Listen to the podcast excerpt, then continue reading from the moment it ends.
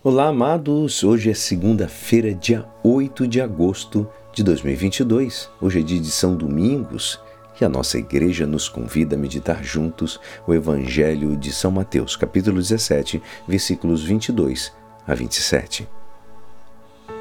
Naquele tempo, quando Jesus e os seus discípulos estavam reunidos na Galiléia, ele lhes disse: O filho do homem vai ser entregue nas mãos dos homens. Eles o matarão, mas no terceiro dia ele ressuscitará. E os discípulos ficaram muito tristes. Quando chegaram a Carfanaum, os cobradores do imposto do templo aproximaram-se de Pedro e perguntaram: O vosso mestre não paga o imposto do templo?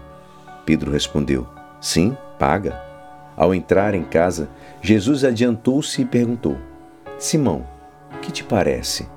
Os reis da terra cobram impostos ou taxas de quem? Dos filhos ou dos estranhos? Pedro respondeu: Dos estranhos. Então Jesus disse: Logo os filhos são livres. Mas, para não escandalizar essa gente, vai ao mar, lança o anzol e abre a boca do primeiro peixe que pescares. Ali encontrarás uma moeda. Pega então a moeda e vai entregá-la a eles, por mim e por ti. Esta é a palavra da salvação.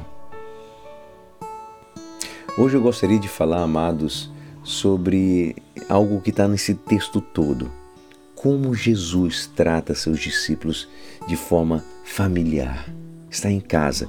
E diz São Mateus que Jesus, como diz a palavra dele, estava reunido com os discípulos na Galiléia. Pareceria evidente, mas o fato de mencionar que estavam juntos demonstra a proximidade de Cristo. Depois, abre-lhes o seu coração para confiar-lhes o caminho de sua paixão, morte e ressurreição. Ou seja, algo que ele tem no seu interior e não quer que aqueles que ama tanto ignorem-no Posteriormente, o texto comenta o episódio do pagamento dos impostos e do evangelista também nos mostra o trato de Jesus, que coloca ao mesmo nível de Pedro. Contrapondo aos filhos, né, que é Jesus e Pedro, ele fala daquele exemplo que ele é um dos filhos, que são isentos de pagar impostos, e dos estranhos, que são obrigados a pagá-los. Cristo, afinal, mostra-lhe como conseguir o dinheiro necessário para pagar não só por ele, mas pelos dois, e evitassem motivo de escândalo.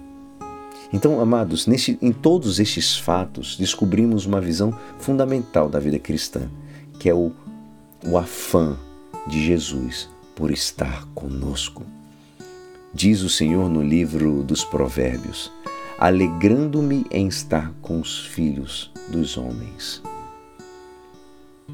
Como muda a nossa realidade, amados o nosso enfoque da vida espiritual, nas, na qual às vezes pomos apenas a atenção nas coisas que fazemos como se fosse o mais importante.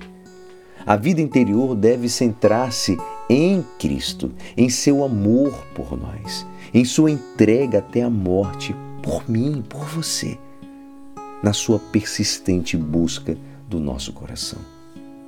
Quando os apóstolos ficam sabendo que o que estava prestes a acontecer com Jesus, sua paixão e morte, eles ficam muito tristes.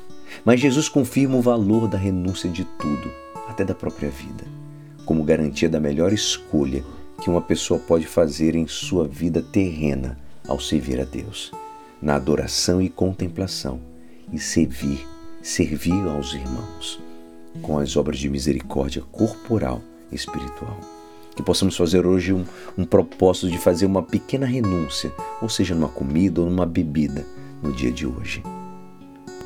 E é assim, esperançoso que esta palavra poderá te ajudar no dia de hoje que me despeço. Meu nome é Alisson Castro e até amanhã. Uma abençoada semana. Amém.